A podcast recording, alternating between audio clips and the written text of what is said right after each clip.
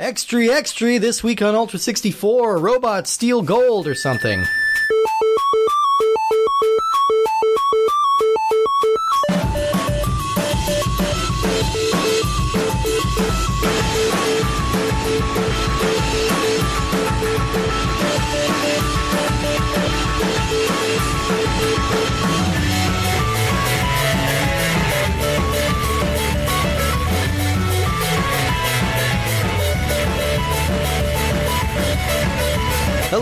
Welcome to Ultra 64. We are the internet's comprehensive Nintendo 64 podcast. Each and every son of a bitch and motherfucking week, we are playing a different Nintendo 64 game or three, and we're playing them and we're talking about them and we're attempting to throw papers into a mailbox that looks We're like a attempting to save humanity from cubed robot man. Yes. We're attempting to dig in space and dig in space. dig in space. In- Dig in space. if if you shovel in space, can anybody hear you scream?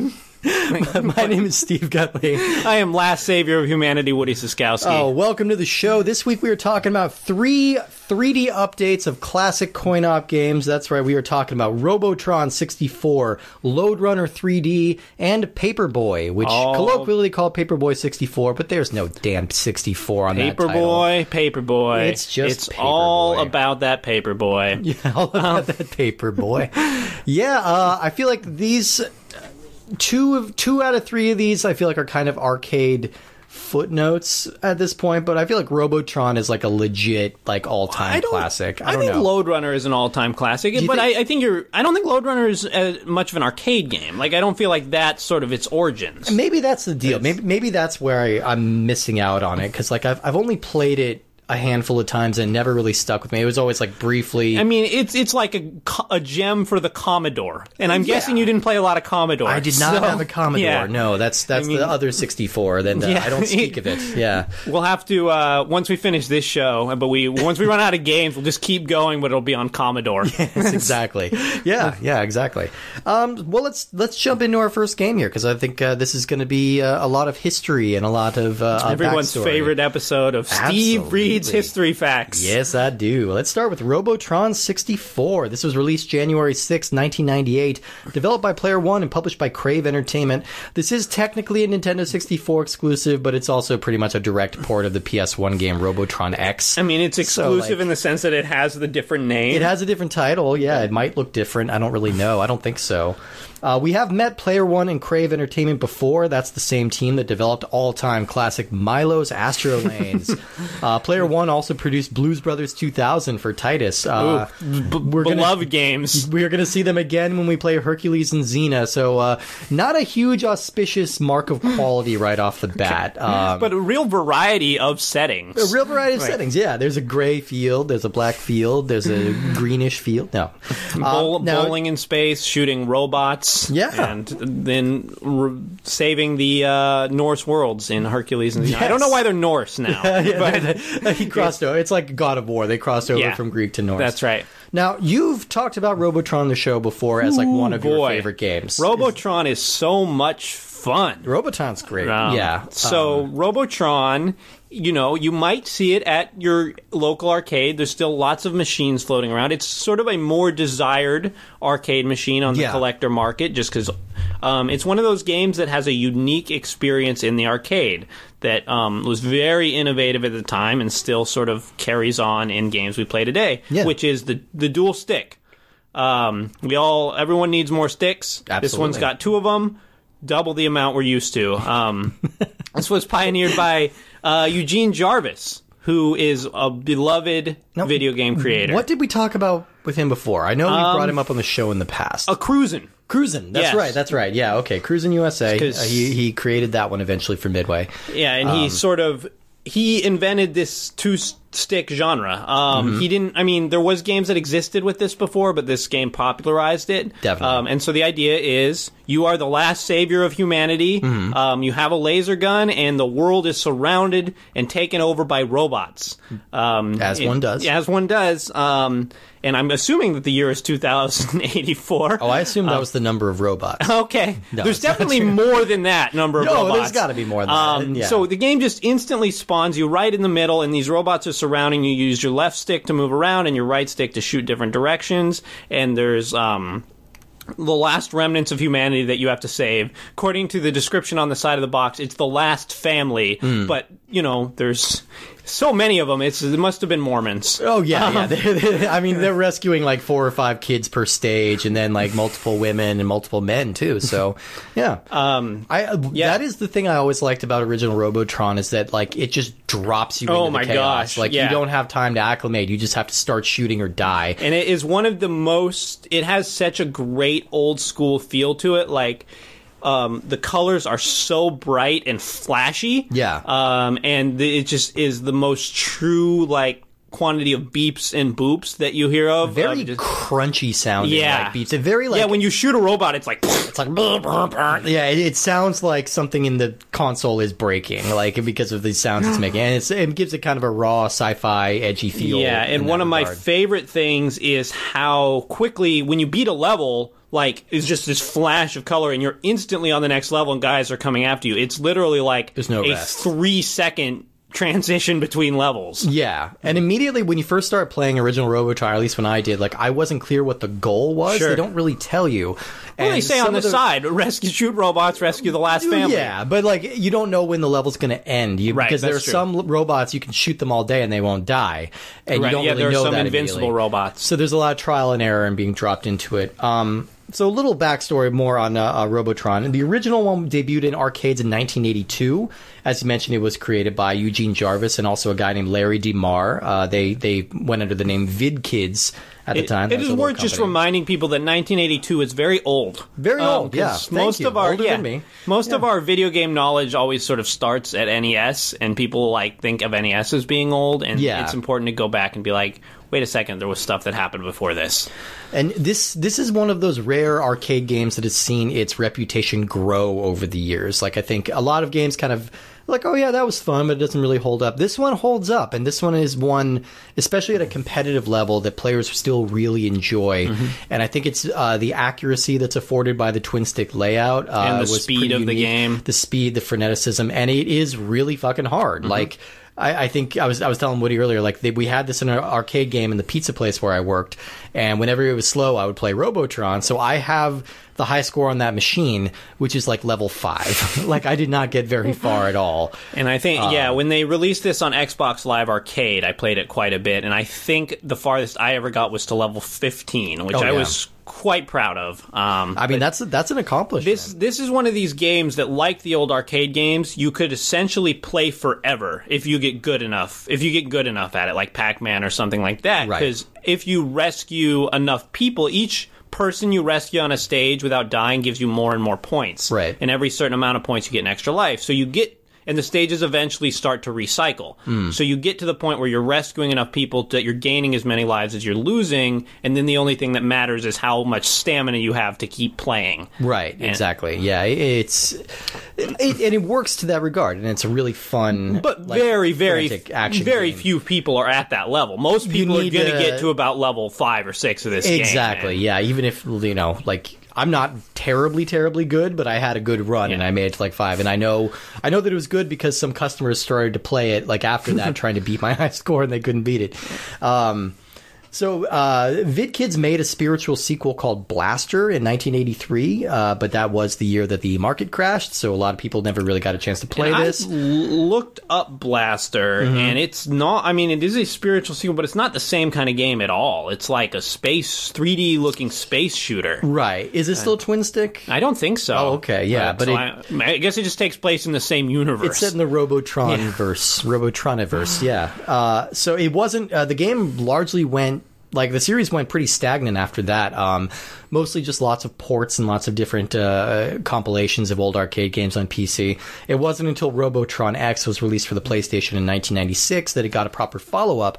But uh, neither that nor the N64 port were really huge hits and didn't really revitalize or even even medium sized hits. Yeah, or even, no. the, the word hit was very far away. very far away and it's like really nobody has tried to mess with this formula or update it much since now it's just kind of you're going to get repackaged versions of the original game Well, I mean, Robotron is essentially a perfect game. Yeah, like I mean, in the mess with it same in the same way that Miss Pac-Man is. Like, Yeah. it just is what it is, and it works so well at that. Yeah. that the only thing you're going to do with me- mess with it is sort of slow it down, which is what we'll see here with Robotron 64. which yeah we'll see here. So let's let's talk about robotron 64 uh, there is a story to this game. I was unable to find a copy of the manual anywhere but luckily there was a uh, a GameFAQ from 2002 written by a user named mayonnaise who uh, transcribed the story straight from the manual. So thank you mayonnaise. I, I hate your sauce but uh, i appreciate your Well, was- dedication to esoteric uh, game walkthroughs. There was the girl from Hey Arnold. She, oh uh, yes patty yeah. She's- no. No that's uh, uh, doug Oh, Doug. Doug, yeah, Dang yeah, it. yeah. Okay. she started uh, after that show got canceled. She started writing ma- ma- FAQs. I could see that actually. Uh, so this is uh, directly from the FAQ, which is supposedly directly from the manual. In 2084, inspired by his never-ending quest for progress, man perfects the Robotrons, a robot species so advanced that man is inferior to his own creation. Well, there's a design flaw right there. Guided by their infallible logic, the Robotrons conclude the human race is inefficient and therefore must be destroyed. You are the last hope of mankind. Due to a genetic engineering error, you possess superhuman powers. Your mission is to stop the Robotrons and save the last human family. Nice. So the you in that description is a mad scientist looking guy uh, who's just like kind of a bald old man who shoots lasers at things, which you know that's a that's a design choice. Where know? does uh where does Robot Apocalypse rank for you in your list of apocalypses you want to see? Like um, I would say so there's Robot Apocalypse, Zombie Apocalypse, Mm-hmm. uh like global warming, burning hell. that's the one that's happening. Um, Sure, Th- th- that's Um, the most likely one. But like, if you if you had to pick one to be around for, which one would you like? Mad Max style? I guess Yeah. that's sort of I feel like I would rather have robot. No, I would rather have zombies than robots because Okay. zombies are easier to kill. sure. Um, but robots also can't transfer your like robotic disease to you unless it's like a, a, a cable situation. Um, but I and I did just watch, rewatch the original Terminator. Uh, Oh, right. and like that looked pretty scary. In that. Yeah, I don't know. it They're does. pretty- those are those are some pretty- scary robots. They're pretty unstoppable. Yeah. Like they're hard to kill. So I I think zombies. Yeah, I Okay. mean Walking Dead's in its tenth season, and Terminator is only on its seventh movie. So it's easier to survive in The Walking Dead, I guess. Um, yeah, yeah. Either way, I don't really want one of them. Um, all right, so let's talk about the game here because there's not really much to talk about that we haven't already covered. This is a pretty faithful version of Robotron, just with some updated graphics. Um, so well, I don't know if I would necessarily say better graphics, but I would say updated No. graphics. Um, so one of the really cool things about this game, well, it's Yeah. always nice to start with something good. Yes. Um, Compliment m- sandwich. Most of the um, ports for Robotron, so the heart of Robotron is the twin sticks. Um, the first port I remember playing it on was Super Nintendo, which was like Williams' greatest hits or something Sure. like that. And you would use the uh, control pad to move and the combination of the buttons to shoot in different directions, which works fine. Sure. Um, but this one, very smartly, you can use two controllers. Like, um, yeah, you just plug in the other controller to the second port, and then you just hold them both because the sticks are all you're ever going to use. Right, so you just So- grab grab that middle prong and Yeah. you use the left stick to run and the right stick to shoot, and that works quite well. Like it replicates. I think that the N64 sticks um, feel a lot more like arcade sticks than the more modern controllers because they sort of jut out a little taller and feel a little thinner. Yeah, yeah, Um, that's fair. um, I feel like this would, if you compare it to other twin stick games that like were inspired by this, like Geometry Wars, Yeah. which uses like the 360 analog controllers, those feel much smoother Mm-hmm. and allow you like a much bigger range of motion.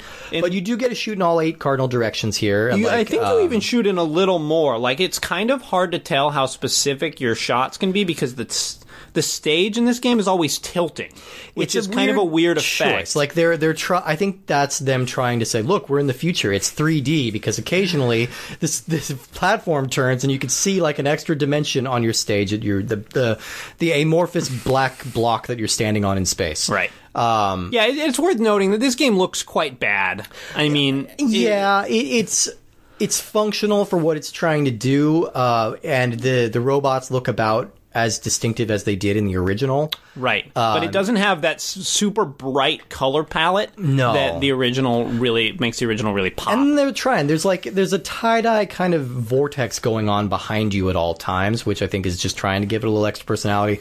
And there's a very very frantic thumping techno score Yeah. in this that must have been pretty cutting edge in '96 to '98. You know? Yeah, so the original Robotron has no music, but the actual sounds you make from your lasers and there's just sounds for Yeah. running around are so loud that you don't miss the music at all. Um, the big thing about this game, and I think the re, you know, the drawback of it is it's just a lot slower than original Robotron. and a not- lot easier. Nothing lot can be faster than the original Robotron. Um, and so you just have a lot more space. In the original Robotron, there's enemies sort of around you right when you spawn. Mm-hmm. Here, um, there's just a lot more space to work with, a lot more room to dodge, um, and enemies shoot much fewer projectiles. Yeah. So, um, yeah, we were playing, and just on our first playthrough, we got to level 30 Yeah. with 17 lives. We were blazing, and it, it was this was on normal difficulty. We went back and reset it to uh, the highest difficulty and the highest speed level, and it still was pretty easy. I mean, yeah. like it still was about the same level as the normal. So like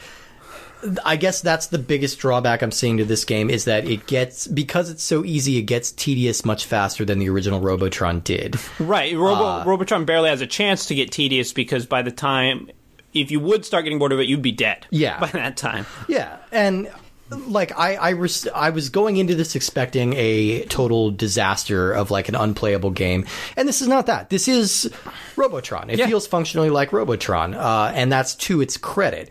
It is not the version of Robotron I would want to go back and play if given the option between No. the original and this. I would always choose the original, but this is not terrible. There's there's 200 stages in this game, and they do give you a save mode, Yeah. which is great. And I think playing about 30 levels and saving, I would happily go back and play another 30 levels. Yeah. And I don't know what how difficult this gets as it goes on. I imagine by the time you get to stage 158, um, it gets real hard. But It was picking sure. up a little Yeah. bit by the time I got to But 30, again, we were gaining like- way more extra lives than we were losing. Exactly, I, and it's like I don't know if if you get an extra life every time you save a human, or if Well, it's, like- it's a certain amount of points. Certain I'm amount sure, of points, okay, yeah, Saving the humans is the biggest way to get the points. Oh, definitely there's, there's a also lot. a fun sort of Galaga bonus style level Mm-hmm. where uh, these bees will come from the from the side. Not Yeah. the bees, not the bees. and they they updated the soundtrack like it was a techno version of like a really fast paced Yeah. techno version of Flight of the Bumblebee, which was cool. which I liked. Um,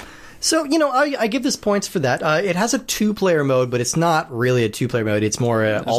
alternating. It's a two player mode the same way the original Super Mario Brothers is a two player mode. Yeah, you didn't need to specify this is a whole different mode. This is just handing controllers back and Handing forth to two each other. controllers back and forth, which Yeah. is a little awkward. They don't give you a lot of time. And to be fair, there is another way to play. it. We tried Oh, yeah. with one controller using the C buttons. Yeah, so you move with the stick fine. and you aim, you shoot with the C buttons, which I think is more comfortable.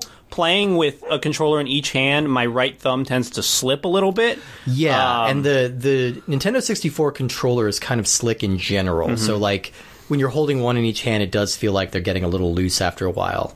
Uh, so it, it's not quite the arcade perfect experience. Right, I think that, that that is a cooler way to play, but Yeah. I think the using the pad and buttons is a little more comfortable. Sure. But yeah, that's Um, not what you're signed up for. Yeah, not much else to say about Robotron 64. Pretty bare, but I think all of these games are going to be kind of bare bones in terms of uh, modes and They stuff like really, that. but- yeah, really lacks in content. I'm not. I mean, I feel like the core basic of what this game would need is a two-player simultaneous mode would go a long way. Oh yeah, that'd be fun.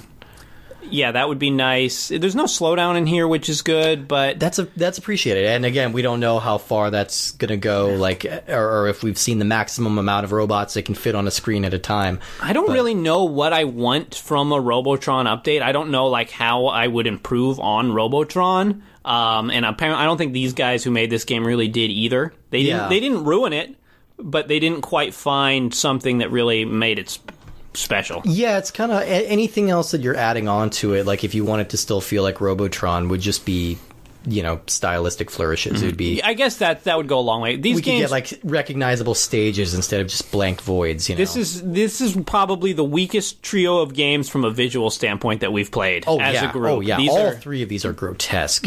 Um, and th- yeah, I think this was the best looking of. And this game is not does not look good. no, no. Um, I mean, I guess you get some good like facial detail in the opening uh, uh, title screen because like the you get a close up of the mad scientist's head and he has like a mouth that moves and stuff. He does a little dance when you beat each level. It kind of the camera Yeah. sort of zooms down on him. He does like a little worm dance, and then it moves and forward. each each level has its own like distinct name, but Yeah. I don't think it actually matters depending on what's happening. Like, I don't think there's any kind of thematic tie-in to what kind of robots you're facing or why or how. Yeah, so I don't think it really matters what the stages are called. But you know, if you're looking up a, a FAQ written by Mayonnaise, Sure. then, uh, Mayonnaise went over every level. Uh, I assume I, I stopped reading. Sure. Once the, you get past the story, what else do you I need? got the story, That's why that's we play. Robotron is for the story. Well, absolutely. Yeah, it's the cinematic style of it. Yeah.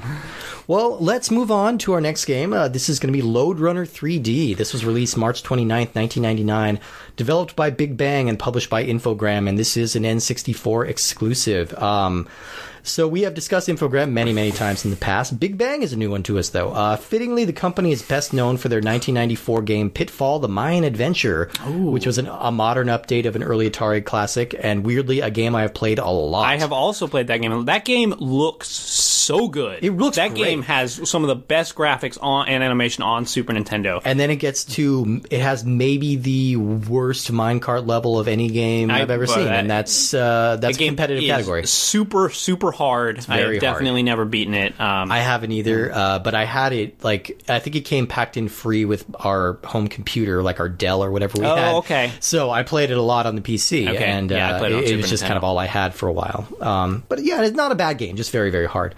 Um, so Big Bang also handled a lot of the home ports of Star Wars Dark Forces, which is an excellent early Mm-hmm. first-person shooter. And uh, otherwise, their only notable game is the Windows exclusive puzzle series Qwirks, Q W I R K S, which, based on the cover and nothing else, is a direct ripoff of Dr. Robotnik's Mean Bean Machine. Okay, that's yeah. my guess. I'm going to say Uh, that's I'll what buy that. Uh, and Load I'm Runner sure Dr. 3D Robotnik's Mean Bean Machine was a ripoff of something else. It's like Puyo Pop, Jap- Oh yeah, Isn't it Puyo Pop? Probably. Yeah, I think it I, is. I, there's so many weird like bubble popping games they that all I get cannot, rebranded, yeah. cannot keep them straight. Like Panel de Pon became Yeah. Tetris Attack, became Pokemon Puzzle League, became yeah. Uh, Lode Runner 3D was the last game that Big Bang made, uh, so I don't know exactly what happened, but they're gone now. So They're- all their matter compressed back down into nothing. did, yeah, They'll be re- it'll come back in another million years with So a new we're still a new Big Bang. I mean, that's a good theory. I like that theory. Okay, it's just a theory.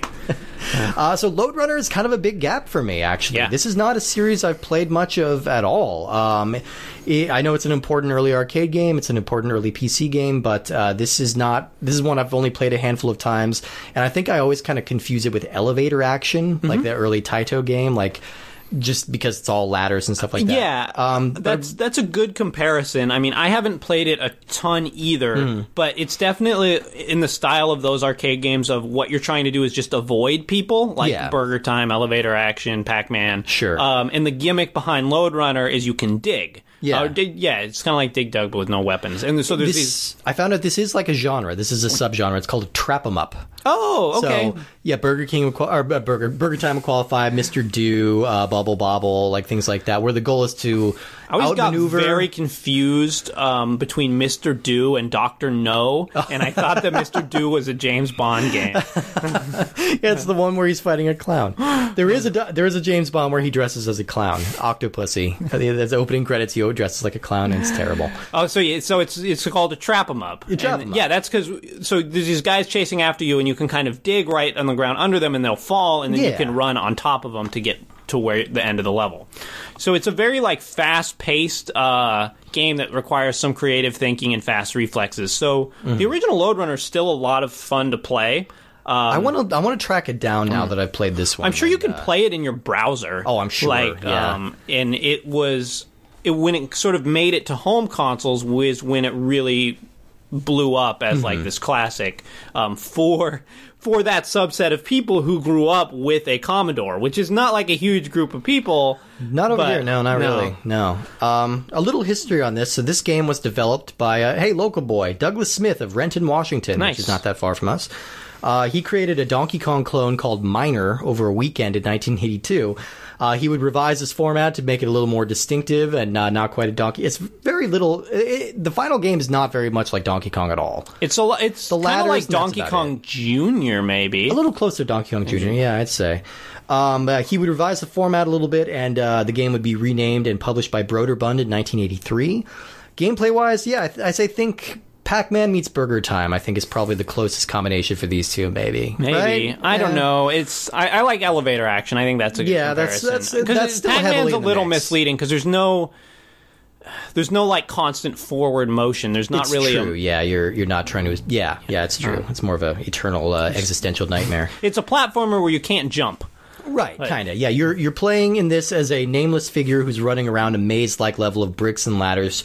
You're trying to collect all the gold pieces and escape before some guards can catch you.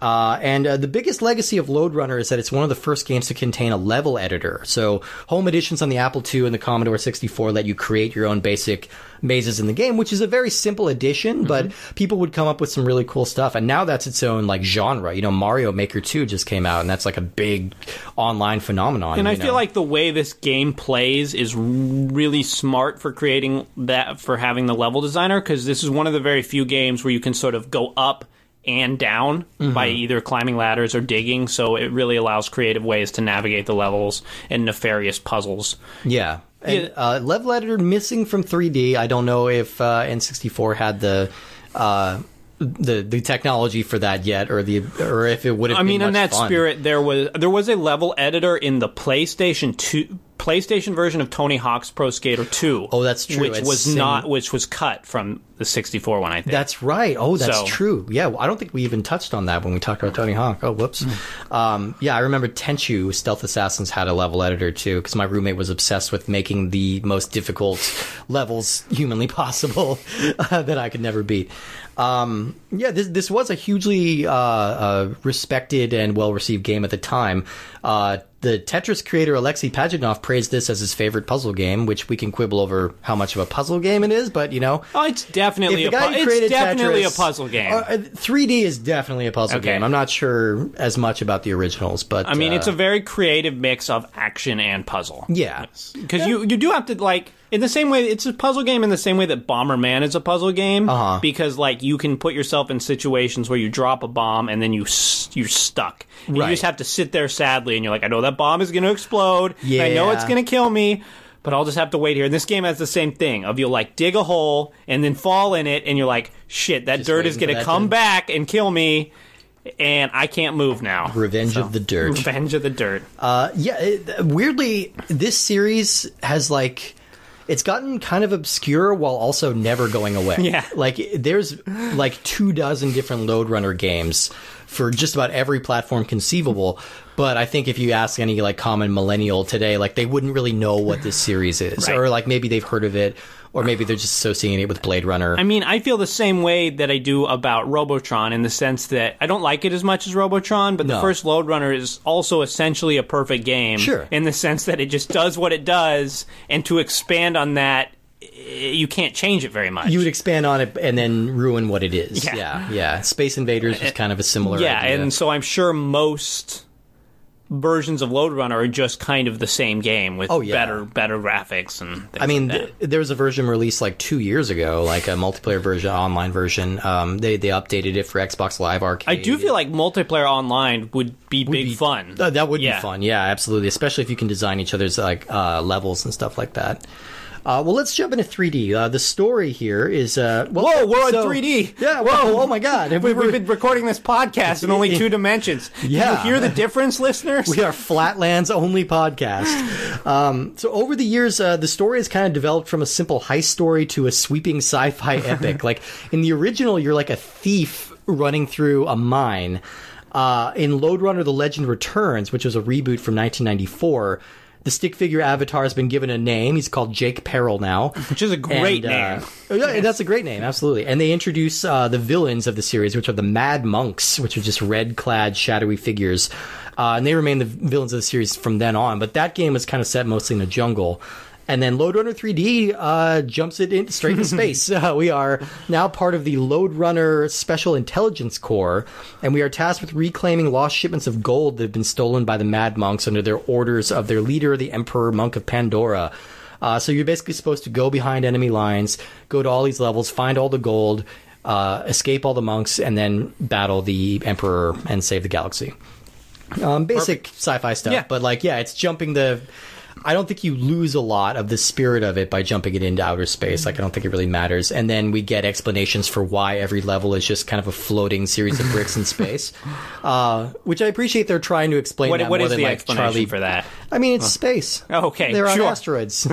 it's a space base. Yeah, and I know you were, you were just about to say like Charlie Blast's Territory, Right, which, which, I, drops you into the middle of the ocean for no reason. This Yeah. is that same kind of game where it's sort of box pushy, and Yeah. if you mess it up, you have to restart the level. But it's much, it's much faster paced than that game. That game was basically a straight up puzzle game. This Mm-hmm. game is a puzzle game, but it kind of has platforming elements, except that you can't jump. Um, So I, I'm going to go the opposite of our Robotron attack. I'm going to start with the things I don't like. Okay, because sure. I feel like I liked this game more than I didn't. Okay. but the things I don't like, um, ugly as shit. Man, this Uh, game looks bad. Real, real ugly, real blurry. Uh, even with the upscaler that I'm using, that makes like other games look fantastic. Yeah. Like this one looks real blurry. Your character design lacks any kind of personality. You He's just look super like gaunt, super thin, which is Right. You you look like a like a failed Burger King mascot from the late '90s. That's what that's what your guy looks like. And uh, and then otherwise, it's just a series of gray or purple bricks in space and gathering things. So real ugly looking game. Yeah, this is not the kind of game that needs to look good. But But it- it, needs it to look better. helped. Yeah, it, it needs needs- to look better because it definitely looks bad enough that it almost interferes with the gameplay. Because you're bit. like, I don't know what that item is because it just looks like a random block. right. Um, it's indistinct. it- it's hard. sure Sometimes the platforming is hard. This whole game is sort of built on vertical levels and dropping from one stage to another. Yeah. and sometimes it's hard to tell where you can actually drop For because sure. it can't see it well. Uh, the other bad thing I'll say is that very bare bones. Uh, there's a one player, single player mm, story mode, and that's it. Yeah, with no Um, options. no options, no multiplayer, no anything like that. If that's all you're looking for, fine, totally fine. Uh, that works, but that is a little thin.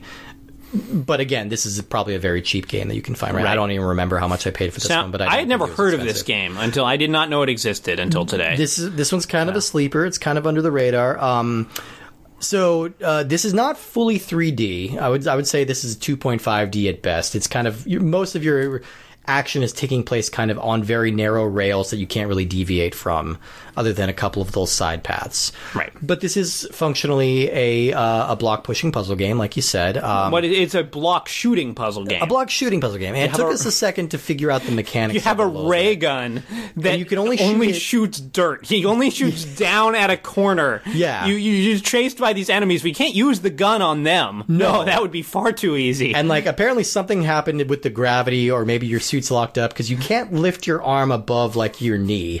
you can only shoot it at a 45 degree angle down. yeah. So if you're standing next to a block, you can't shoot it. If you're standing on top of a block, you can't shoot it. But if you're standing Above, above and to the left or to the right, then you can shoot it.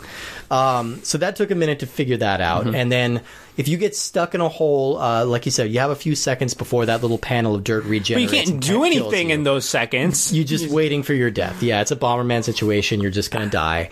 and that I think this I think is the biggest problem with the game Hmm. is that this game this is a slow style of game, but this game is even slower than it needs to be. Yeah. Because when you die, let's say you get crushed by a square of dirt, as we all do eventually.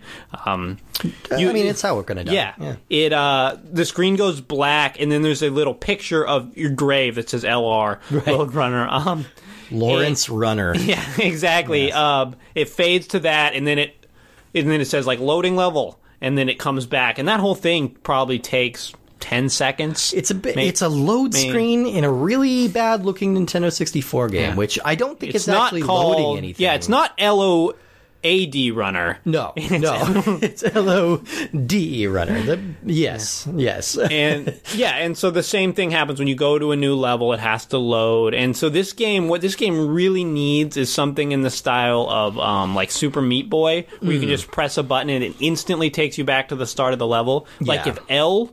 If your L button just brought you back and reset the level, that would improve things so much. Oh, so so much. Yeah, yeah, that'd be great. And then uh, it, it would speed things along because this is a trial and error type of game. it was a trial and error type of game. But you know, once we got into the groove of it, like I really appreciated how clever it is, how challenging it is. Um, this is a puzzle game that's like you've seen things that are kind of like it, but nothing exactly like it. And I feel like this is a very smart way of updating this series to take advantage of new technology and new perspectives. If it's not a full 3D experience, that's fine because I don't think I want to. But you're still able to move in all kinds of directions, even Right. if it's you're on a set plane. Yeah. Sometimes you're going towards the screen or left. Yeah. But like, if this were like an open world, like 3D kind of game where you're running around searching for ladders, this would be unplayable. This Yeah. would be horrible.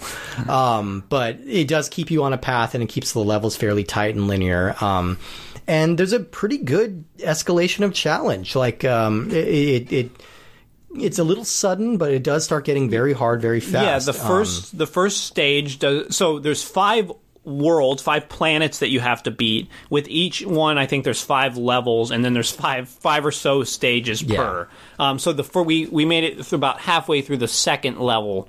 Um, we, and the first level does a nice job of introducing you to the mechanics. They have little buttons that show up in the corner, like when you're standing on top of dirt. They're like press press Z and shoot this. Yeah. Um, or press A when you have a context sensitive thing. We got stuck later because there's an area where you have to sort of activate these elevators, but it doesn't have that button to show you that A activates the elevators. And this is another part where the graphics really suck because they just look like pink blobs. And Right, there's no way to know that if you stand on them, they will move. they're like crystals or something, but like you, you can't really tell.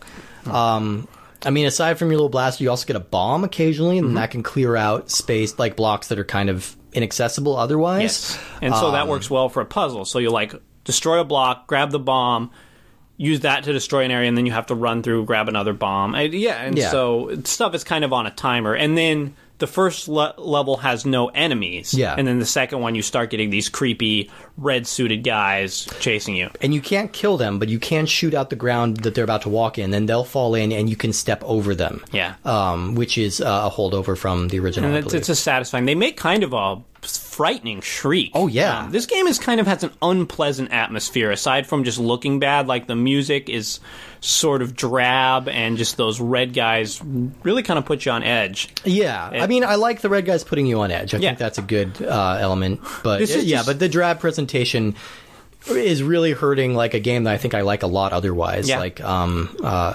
yeah, I don't know. This is this is a game that's very close. I, I mean, I think I wouldn't go so far as to say this is a hidden gem on the system, but I think if the problems with it were fixed, like the thing with the presentation and giving you and the speed of the game, Yeah. then I think it would be. Yeah, yeah, I think so. I think the core gameplay is really solid and really fun, um, and more challenging than I was expecting, and a little more taxing than I was expecting. Uh, but that's a good thing. I mean, I think Yeah. especially after how brazenly easy Robotron 64 was, like just playing before that. Um, you know, I yeah, I, I'd like them to take another someone to take another crack at this exact game with like better technology. like, uh, yeah, it's kind of a space station Silicon Valley situation for me, where like Yeah. it's a game I would I would wholeheartedly recommend if it looked and controlled just a little better. And also, if you're, if you know, you know who you are, people who like this kind of game. Me, um, raising my hand. Yeah, Um, these sort of block pushing games. I'm, I get very frustrated very quickly. I'm more of like the Robotron school of thought of I Hmm. just want to shoot everything, and this is like be thoughtful, take your time. But also, they put pressure on you because there's dudes chasing you. Yeah. Um, oh, another thing about this game, there's lives in this game. Like, Yeah. and that just feels like a big holdover because if you die five times, you're restarting at the start of the level, and you just have to go through the title screen and stuff again, which again just adds about another 45 seconds. Yeah. And, And this- is annoying. This was kind of the transitional period when like you know, the, the games didn't really require uh, multiple lives anymore. That wasn't the way people were playing anymore. But developers kind of just knew that one framework, you know, so they they're still working with it. They're still Took finding a ways to shoehorn lives in surprisingly long time for people to get away from lives. Yeah, Like, I, I mean, uh, I Super get- Mario Sunshine had lives. Oh yeah, that's Which- right. Which why? Yeah, why would you? I mean, you you always encounter enough coins in that game to like not need it. It's an afterthought. So I don't know. Um, do we have anything else to say about Lode Runner before we move on? Um, no. No. Yeah. Well, let's move on then Okay. to Paperboy, released October thirty first, nineteen ninety nine. That means we Oh. get the jingle. Um, The Halloween jingle.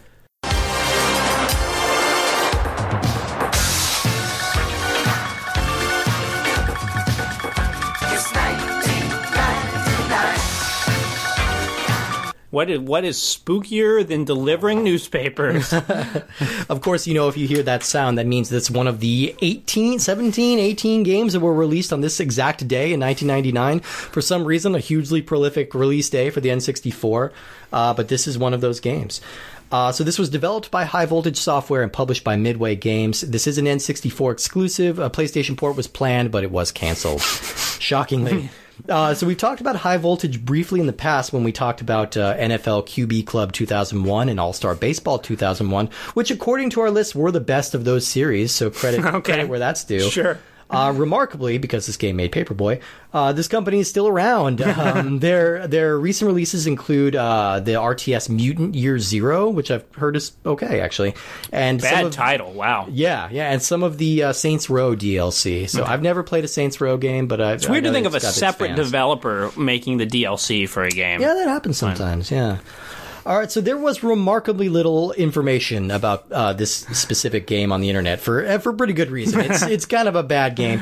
Weirdly, this is a game I have played a lot before uh, because my brother owned this game. Not only did he own it, he really wanted it. Like he Oh. worked for it. He did chores for it to earn Now, money. Now, is your brother older than you? He's or- a little older than me. So yeah, did he yeah. have an attachment to the original Paperboy? Uh, I don't think so. I don't know why he got this the the bug in his ass about this one game, but he really wanted this one. Did he take a paper route to be able to afford Paperboy? No, but that would have been great actually. Yeah, but he he did like get a little part time job and spent money that he earned on this game. Uh, and he, for as far as I know, he really liked it. But the few times I tried to play it, I'm like, this is. I remember thinking at the time that this was the ugliest game I'd ever seen in my life, and I think I'm I'm willing to go out on a limb. I'm willing to put myself on the line and say this is the ugliest game on the N64. So uh, yeah, we last we played Chameleon Twist two a while ago, and you remember thinking that was the worst game you had ever played at that point, And um, and you were proved liking it. wrong. Yeah, I kind of wound up kind of Um, liking that one. But this one you thought was the worst looking game, and you were proved right. I was proven right on that. I yeah. mean, w- would you counter that? Can you think of anything that looks worse than this Well- game? Even like going from Lode Runner just before this. Right. Um, I mean, Beast Wars Transmetals had that horrible rotating camera, so it was in some ways harder to look at. But the art style But- wasn't as offensive. Oh as yeah. Like, no, this game is. Uh, what's that weird Christmas special that we that you made me with like Rap City Rhapsody Kids? Kids. Oh yeah, yeah. Yeah, This um, looks worse than that. Yeah, this is because at least those kids had necks. yeah, this is that style of animation. I don't know if this is style, but this animation looks unfinished. Uh, that's, the thing. I'm having a hard time telling if this was an intentional style, like an intentionally minimalist kind of wacky style, or if they just didn't finish it. Like It's like a it's like the essence of a cartoon without any sort of design or personality. It's almost like yeah. a stick man who an they added a couple features to. kind of But- like it, really look up this game because if you look at the cover of this game you're not really going to get the right idea of what it looks like look at actual screens Just- of this game the the main if Well, you remember watch the, it in action. Just, yeah just the first second, Steve went out of the room to clean Lode Runner. Yeah. um, we still 100 percent success rate on Yeah, your we have games. not had a broken game yet. Yeah, we've gotten close. Lode Runner might have been the closest. Yeah. um, and then the, there was the hilarious Jeopardy episode where we couldn't get the controllers to work. Yep. Anyway, um, so he went out of the room, and I'm like, oh, I wonder what Paperboy is like. And just the title screen of High Voltage coming up, I was like, oh my god! And Steve's like, what happened? And Yeah. I'm like, I just started Paperboy. yeah, all you get there is like it's a little animation of the paperboy being chased by a dog, and they bump into the high voltage sign, and uh, Dog gets electrocuted. Hilarious Yeah. way to start. The game. hilarious. We love seeing that, and it's just like monumentally ugly right from the jump. Like if you know the internet meme of Momo, That's what Paperboy looks like. He's got this grotesque, like single line smile on his face, like no soul behind his eyes, and he's just like Tiny, all, tiny neck. He's all triangles and like no real connective tissue to anything. So Mo Willems um, is a he writes uh, children's books. Yeah. and the heart he, he had this realization that the heart of like good children during children's book characters is circles, and Yeah. kids like like round features and something like um. But this, yeah, like you said, Paperboy, it's just everything is so sharp looking. It's just so unpleasant. Right. Um, this detracted me from any kind of enjoyment of the game when I was younger, but let's let's see how that uh, has improved or not. Uh, let's talk about Paperboy the series first. So, the original Paperboy was released in arcades in April of 1985, created by Atari. Uh, and the arcade cabinet was a huge hit, and it had this novel bicycle handle controller on it that I, I always thought was really cool. It doesn't work great, like because it's got a very, very limited range of motion. But I mean, that's Um, fair because one of the sort of facets of the Paperboy game is you're just it's you don't have much range of motion in the game. You're Right. sort of it sticks you to one side of the road and you can't move to the other one, so you don't Right. need to turn very much. Not very much, but sometimes you need to get around obstacles and it makes it very difficult. This kind of game, this isn't quite an isometric view. This is what's called oblique projection. Okay. Uh, it's, I guess you would kind of see something similar in like Zaxxon or, or It like, sounds like a very like weird like you go to an alternative medicine and they're like, okay, you're gonna sit down here. We're gonna try some oblique projection. so it sounds you like a- imagine yourself from a slightly crooked angle. I was going to say it sounds like a CrossFit move, but yeah. Okay, yeah, I can see that They're too. trying to carve the little what you try to project your obliques. Yeah, exactly, exactly. Trying to get those out there. Um, so your task in this game is to deliver papers to the right house on your route. You avoid obstacles, and then you do some rad BMX jumps at the end of the block. Uh, it's a clever concept, and I always liked the idea of it, especially when I was a kid, because it was a game about something I could do in real mm. life. Like it's like, oh, you know, I was young enough that having a paper route was still a thing when I was growing up. I never actually had one, but it was a thing that kids I knew did. Yeah, there was a weird sort of series around this time of like games with kid in their name. Like you were talking about Wall Street Kid. There was a Ninja Kid. There was Casino Kid, Yeah. which is super bizarre because like what casinos is just like, oh, you're the Casino Kid. Yeah, come on in. Oh yeah, Like, come on, yeah. He, he's got progeria, guys. He, he looks much older than he is. Um, yeah, so it's uh, th- this was something. It felt novel, and it was kind of. I think when we were around that that late '80s, early '90s, if you were a kid, like the big idea was kid power. Yeah. It was about empowering kids, and ooh, grown ups suck, and pu. So you want to do stuff that's like a kid would do. So And Paperboy kind of scratched that. This itch. game does a really good job. Like this game is sort of the embodiment of like the ESRB rating of comic mischief. Yeah, Um, yeah, yeah, yeah. because there was, you know, the main goal is you throw papers to the right or left um, to either get them in the mailbox or on the doorstep. But you could also just tag random people with papers. or take out a window. and there, like- yeah, and usually funny stuff would happen. Like there would be this old couple on the rocker going back and forth, and you hit them like they would fall out of the rocker. Yeah, It- or, or someone will chase you or throw things at you. Yeah, yeah. and it's sort of an intrinsically frustrating game because your um, window that you're trying to hit is very small, Very and you small. sort of had to time the throwing of the papers to the speed of your bike. Um, which was very hard, and so eventually I would just give up and start hitting everyone I could with papers. Right. Um, which I think is probably true of the way most people played Paperboy. oh yeah, I would run out of paper, and I would always forget my route and things like that. I was not good at original Paperboy, No. but it also like once we got past that initial appeal, like I think a babysitter of mine brought it over for the, my NES, Mm-hmm. and we got to play it a little bit, and I'm just like, yeah, well, th- this doesn't really It's- do it. it for is me. not. It's it is very not much fun. of a game. Whereas I think Robotron and Lode Runner are classics and excellently designed. Paperboy has a lot of personality. Yeah, Um, definitely more personality than it's Load unique. Runner. It's and definitely unique. Yeah, but it's not a total. It's not a classic. no, it's it, there's a reason Though this I'd- one doesn't. The, I'd really like to play with the handlebar controller. That sounds. That Yeah. sounds really cool. That's cool, at least. Yeah, if nothing else. Um, yeah, I mean, this game was popular enough to at least uh, make it onto just about every home console that exists. So you can find the original if you want to play it. It's probably a very easy game to port. Um, so let's talk about uh, Paperboy, the the sixty. Well, we'll call it Paperboy sixty four, even though not, it's not what it's called. Um, So again, very very few features or bonuses. It's a single player. Uh, you can choose as either paper boy or paper girl. And it's So worth noting that's- that the paper girl is less hideous looking. yeah, And they she- they give her She has a little more bulk to her. like she's wearing lipstick, so she's just got like a small mouth instead of this big gaping maw, and like she has freckles, like you know, so she looks like a person almost. Almost. Uh, almost. Uh, so you start off the game. You're you're riding around this neighborhood that you, uh, yeah. I like the the premise that it starts um, and it shows you a picture of the newspaper, and the newspaper the headline is "New Paperboy starts route," And that's it I'd be so pissed Yeah. if I got a newspaper delivered that said "New Paperboy starts route." I'm like, what am I paying for? I can I can say definitively. I worked as a journalist for several years. I was editor of a small paper in a very small town here in northern Washington, and even on our slowest days, and we had some pretty slow news days. I would never put a Paperboy's new route on the cover of the paper.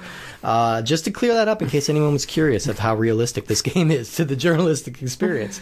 Um, yeah, so right away, it's an assault on the eyes. Um, everything is so like abstract and made of all these obtuse angles that it's really hard to tell what anything actually is. Uh, you can kind of generally infer that this thing's a house, this thing's a, a, a mailbox. Yeah, I mean, it looks like a very early sort of animation program for your computer that do- is missing about three layers of final rendering. Yeah, yeah. It, it just it looks unfinished. Yeah, I think that's the best way to put it. It just look. There's no texture to anything. Uh, it's just grotesque. The colors clash very badly. It's And if you are able to ignore all of that, they made a couple of little uh, uh, cost of living improvements. Like you now have more control over your aim uh, if you hold the Z button. It's not much. I mean, more it shows you an arrow of where you're going to go. But the problem is the same thing that you're using to control your aim is the thing that you're using to control your bike. Right. So you're you're still steering and, and wiggling all over the place. But if you just kind of like tap the throw button, it's pretty generous. Yeah. And it might go straight to the mailbox or it might go straight to the front porch. Um, I learned I am still bad at this game Yeah. uh, in all of its forms. I'm very bad at it. Uh, I, I can hit the house, so I can rarely hit the door. Um, even it's even harder to hit the mailbox. So Um, you get a lot of the same enemies that you got, or, or obstacles you got the last time. Dogs chasing after you. There, there's this horrible car that just sort of backs in and out of its driveway constantly. What is that guy I- doing? I I, always wondered. Yeah. Yeah. Or the guy like rolling tires down his driveway yeah. into the street. Like, what the fuck are you doing? What kind of weird ass redneck neighborhood is this where they're just rolling tires into the street? It's weird. It's weird. Yeah, the original Paperboy is such a better looking game. It's just Yeah. odd. Like I like not even in terms of technology. Like if they were both released at the same time, Yeah. I would say that the one from 1985 looks better. It does. because No, the characters does. in it look more clear of what's going on. Every and, there's like a better color. I mean, this is a pretty bright, colorful game, I guess, but like, it it's just all so chaotic. There's no real like. I get the sense that they were kind of trying to do something maybe like Psychonauts, you know, which Yeah. Psych- Psychonauts is ugly, but it's like intentionally ugly. Right. You know, it's an it's a style, it's a choice. I feel like they might have been trying to do that, and Okay, they just couldn't execute Yeah. on it, or didn't have the budget to execute on it. Just gave Um, up halfway through. Yeah. So uh, it's a level based system where you need to uh, hit a certain number of uh, mailboxes before you can unlock the next neighborhood. Yeah, and the neighborhoods change substantially. Like in the original Paperboy, you're basically going up and down the same couple streets over and over until you fail. the only thing that would vary was which houses you delivered to. Yeah, and what side of the street you were on. Um, and then in this one, you go from like the first is just a general neighborhood, and then you go to the RV park, and then you go to the docks. Yeah. Um, so that's nice. They're different settings. Um, this game is it's like 3D open ended. So I mean Yeah. to an extent. So you can turn around and sort of go back and hit the ones that you miss. Um, but the controls aren't super responsive. No. It's, um, and but you're still at a tight time limit. So part of it is like when you crank up the difficulty, you still go to the same levels, but your time limit is pushed way down. Hmm. Um, so you have to, you know, press A a bunch to pedal faster and sort of plan out more efficient routes and not miss paper and things like that. Yeah. But the ability to turn around kind of ruins a lot of the challenge because if you miss something, miss a mailbox, you just kind of turn and keep throwing chucking papers till you miss. Yeah, this game you can't really fail at this game. Even just- if you like miss most of your routes, it still counts the one that you your got. guy can get like- hit by a car. I mean, I think there's a health meter. Like, Yeah. yeah, again, original paper, you would get hit once and you would sort of be out. Um, This one gives you a health meter. We never wore it all the way down. no, you got hit by a car like six times. And then I recovered from that by steering into a fire hydrant and falling off my bike. So like, it, it's hard to die in this. The only thing you can do is not hit enough mailboxes to unlock the next level. Yeah, in which i- case, big deal. Try to- again. Yeah, You know? do the thirty second run again. Yeah.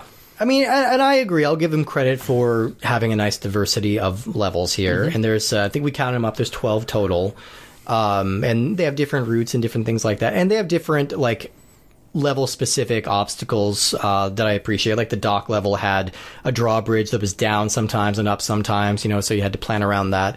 Like I can appreciate that. Uh, but on top of how ugly and gross everything is, there's still fog and there's still bad draw distance. Yeah. Like, so it doesn't even perform very well at the very basic thing it's trying to do.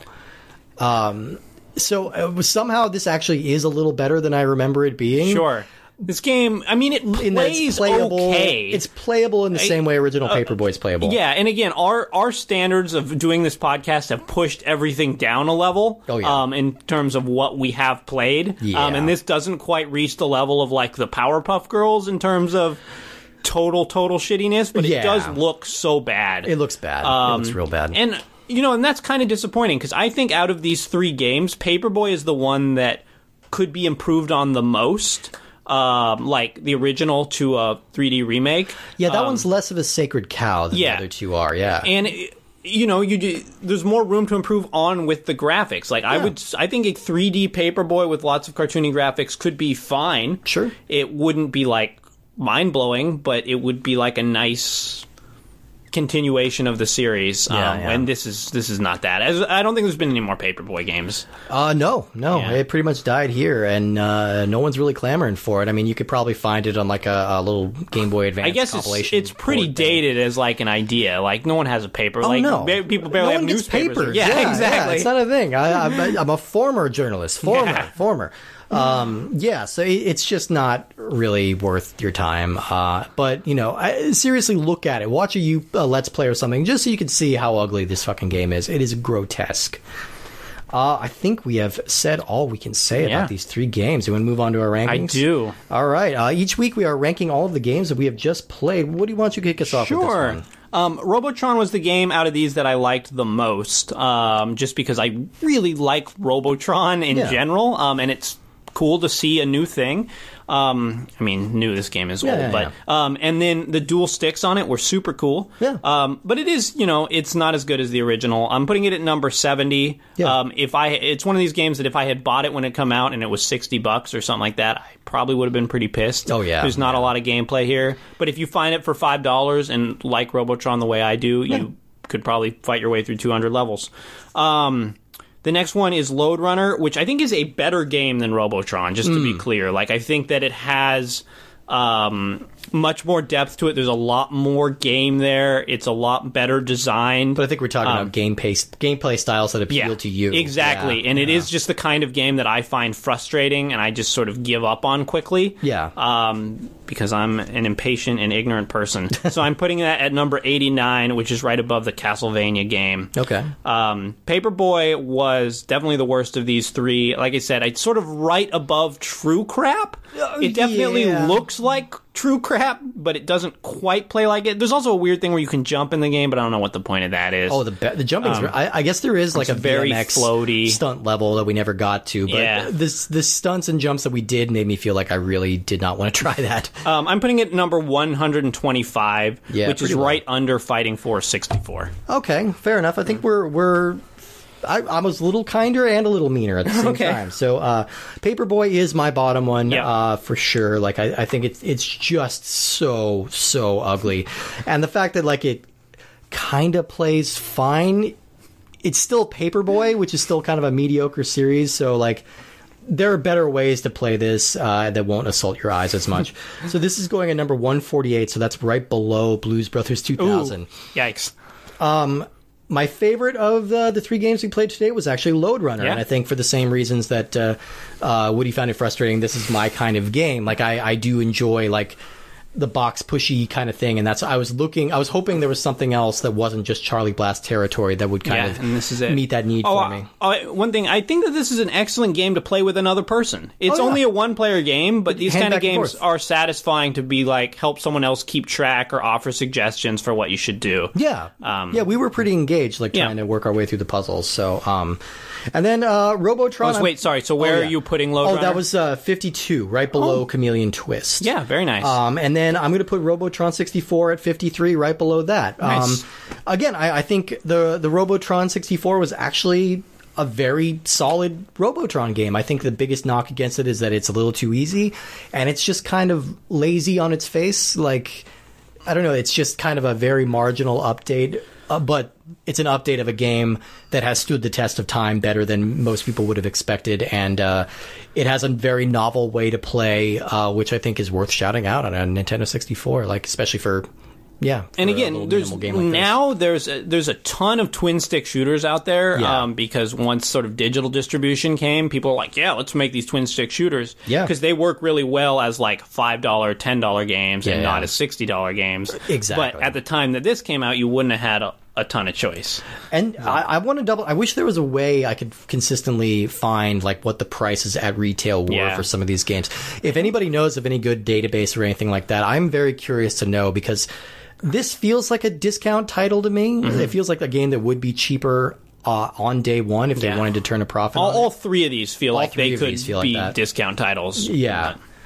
Well, cool. Well, thank you everybody for tuning in. We are Ultra64. You can find us at ultra64podcast.com. Uh, We're also at that same uh, uh, domain name on uh, Gmail and on Twitter and on Instagram. So hit us up on any of those places. Write us a letter. We love getting letters from people. Next week's games, we're playing more uh, basketball games. Getting back into Oh, basketball. Uh, we're combining two series that only had two entries each on the N64. So we're playing NBA Jam 99 and 2000 and NBA Live 99 and 2000. Okay. So four basketball games, two different basketball series. Get ready to basketball. bum, bum, bum, bum, bum, bum, bum, Lode Runner, Robotron, and Paper. Boy, this is a jock jam about old arcade games. Nice. Good night, everybody.